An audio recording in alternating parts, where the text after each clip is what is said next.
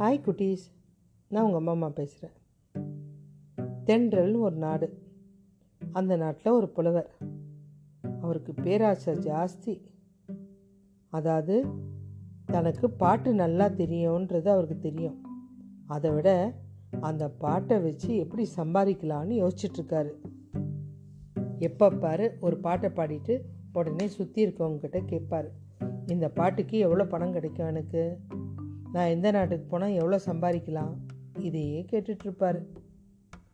அவர் அந்த ஊர்லேருந்து இன்னொரு நாட்டுக்கு வராரு. அங்கே ஒரு ராஜா. அவர் பாடலுக்கெல்லாம் முக்கியத்துவம் கொடுக்குறவர்.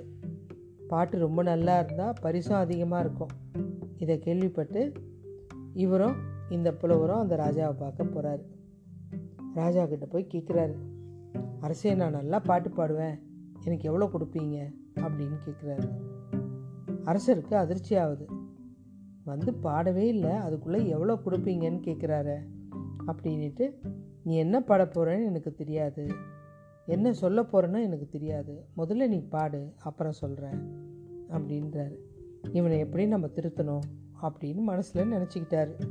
இந்த புலவரும் அரசரை பற்றி புகழ்ந்து பாடுறான். பாடிட்டு, என் பரிசு எங்கே அரசே, கொடுங்க, ஆனால் நல்லா இருக்குல்ல, எனக்கு நிறைய கிடைக்கும்ல அப்படின்றாரு. உனக்கு நிறையவே கிடைக்கும், நான் இது வரைக்கும் யாருக்கும் தராத பரிசை உனக்கு கொடுக்க போகிறேன் அப்படின்றார். என்ன அரசே சொல்கிறீங்க? ஆமாம், வா அப்படின்னு கூட்டிகிட்டு போகிறாரு. அரண்மனை கருவூலத்துக்கு கூட்டிகிட்டு போகிறாரு. பாரு, இங்கே எவ்வளோ பணம் இருக்குது பார்த்தியா, பொற்குவியெல்லாம் இருக்குது, தங்க கட்டிக்கெலாம் இருக்குது, வைர குவியெல்லாம் இருக்குது, எல்லாம் பார்க்குறான். ஐயோ, இவ்வளோ பணமும் நான் எவ்வளோ வேணாலும் எடுத்துக்கலாமா?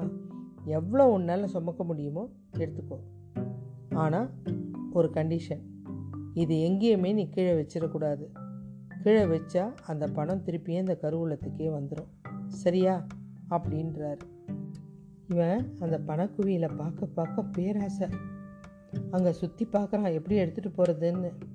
இங்கேருந்து எடுத்துன்னு போகிறதுல உலகத்திலேயே என்னை விட சிறந்தவனாக யாரும் இருக்காத அளவுக்கு வாழணும் அப்படின்னு நினச்சிட்டு பார்க்குறான். தூரத்தில் ஒரு சின்ன சின்ன பையங்கள்லாம் இருக்குது, அதெல்லாம் தூக்கி போட்டுட்டான். பெரிய பையை எடுத்துட்டான். பொற்குவியில் அள்ளி அள்ளி போடுறான். வைரங்களை பாதி ரொப்புறான். தங்க கட்டிகளை எடுத்து சொருகிறான். நிரம்பி வழியுது அந்த மூட்டை. தூக்கவே முடியல. இருந்தாலும் கடவுள் எனக்கு பலம் கொடுத்துருக்காரு, கண்டிப்பாக என்னால் முடியும் இதெல்லாம் எடுத்துன்னு போகிறதுக்கு அப்படின்னு மனசுக்குள்ளே நினச்சிக்கிறான். ராஜா சொல்கிறார், கொஞ்சம் எடுத்துருப்பா, மூட்டை கட்டுறதுக்கு உதவும். இல்லை இல்லை, அப்படியே இருக்கட்டும், நான் பாதுகாப்பாக எடுத்துகிட்டு போயிடுவேன் அப்படின்றான்.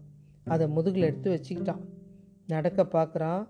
2 அடி வைக்கிறதுக்குள்ளே அவனுக்கு தாங்க முடியல.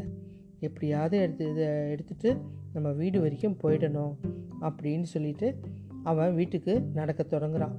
மூச்சு வாங்குது. அரசரை சொல்கிறாரு, பார்த்துப்பா, கொஞ்சம் வச்சிரு. இல்லை இல்லை, என்னால் முடியும், சுமக்கிற அளவு தான் நான் எடுத்துகிட்டு போகிறேன் அப்படின்னு சொல்லிட்டு மூட்டையை தூக்கிட்டு போகிறான். உடனே அரசர் சொல்கிறாரு, ஞாபகம் இருக்கட்டும், கீழே வச்சுட்டா திரும்பி கருவூலத்துக்கு வந்துடும், நான் பார்த்துக்கிறேன் அரசே அப்படின்னு போகிறான். திடீர்னு அப்படியே மூச்சு முட்டுது. அவனால் அந்த பையை கீழே வைக்கிறதுக்கு பயம் போயிடும்ன்ட்டு அதை சுமந்துக்கிட்டே நிற்கிறான். அப்படியே கீழே விழுறான். அந்த மூட்டை அவன் மேலேயே விழுது. அப்படியே இறந்து போயிட்டான். அதிகமாக ஆசைப்படக்கூடாது. அவன் கண்டி சின்னதாக ஒரு பேக் எடுத்து கொஞ்சம் வைரமும் சில தங்க கட்டிகளும் எடுத்துகிட்டு வந்திருந்தா அவனும் நல்லா வாழ்ந்திருக்கலாம். அதிகமான பேராசை அவனுடைய உயிரே போயிடுச்சு. ஓகே குட்டீஸ், பாய்.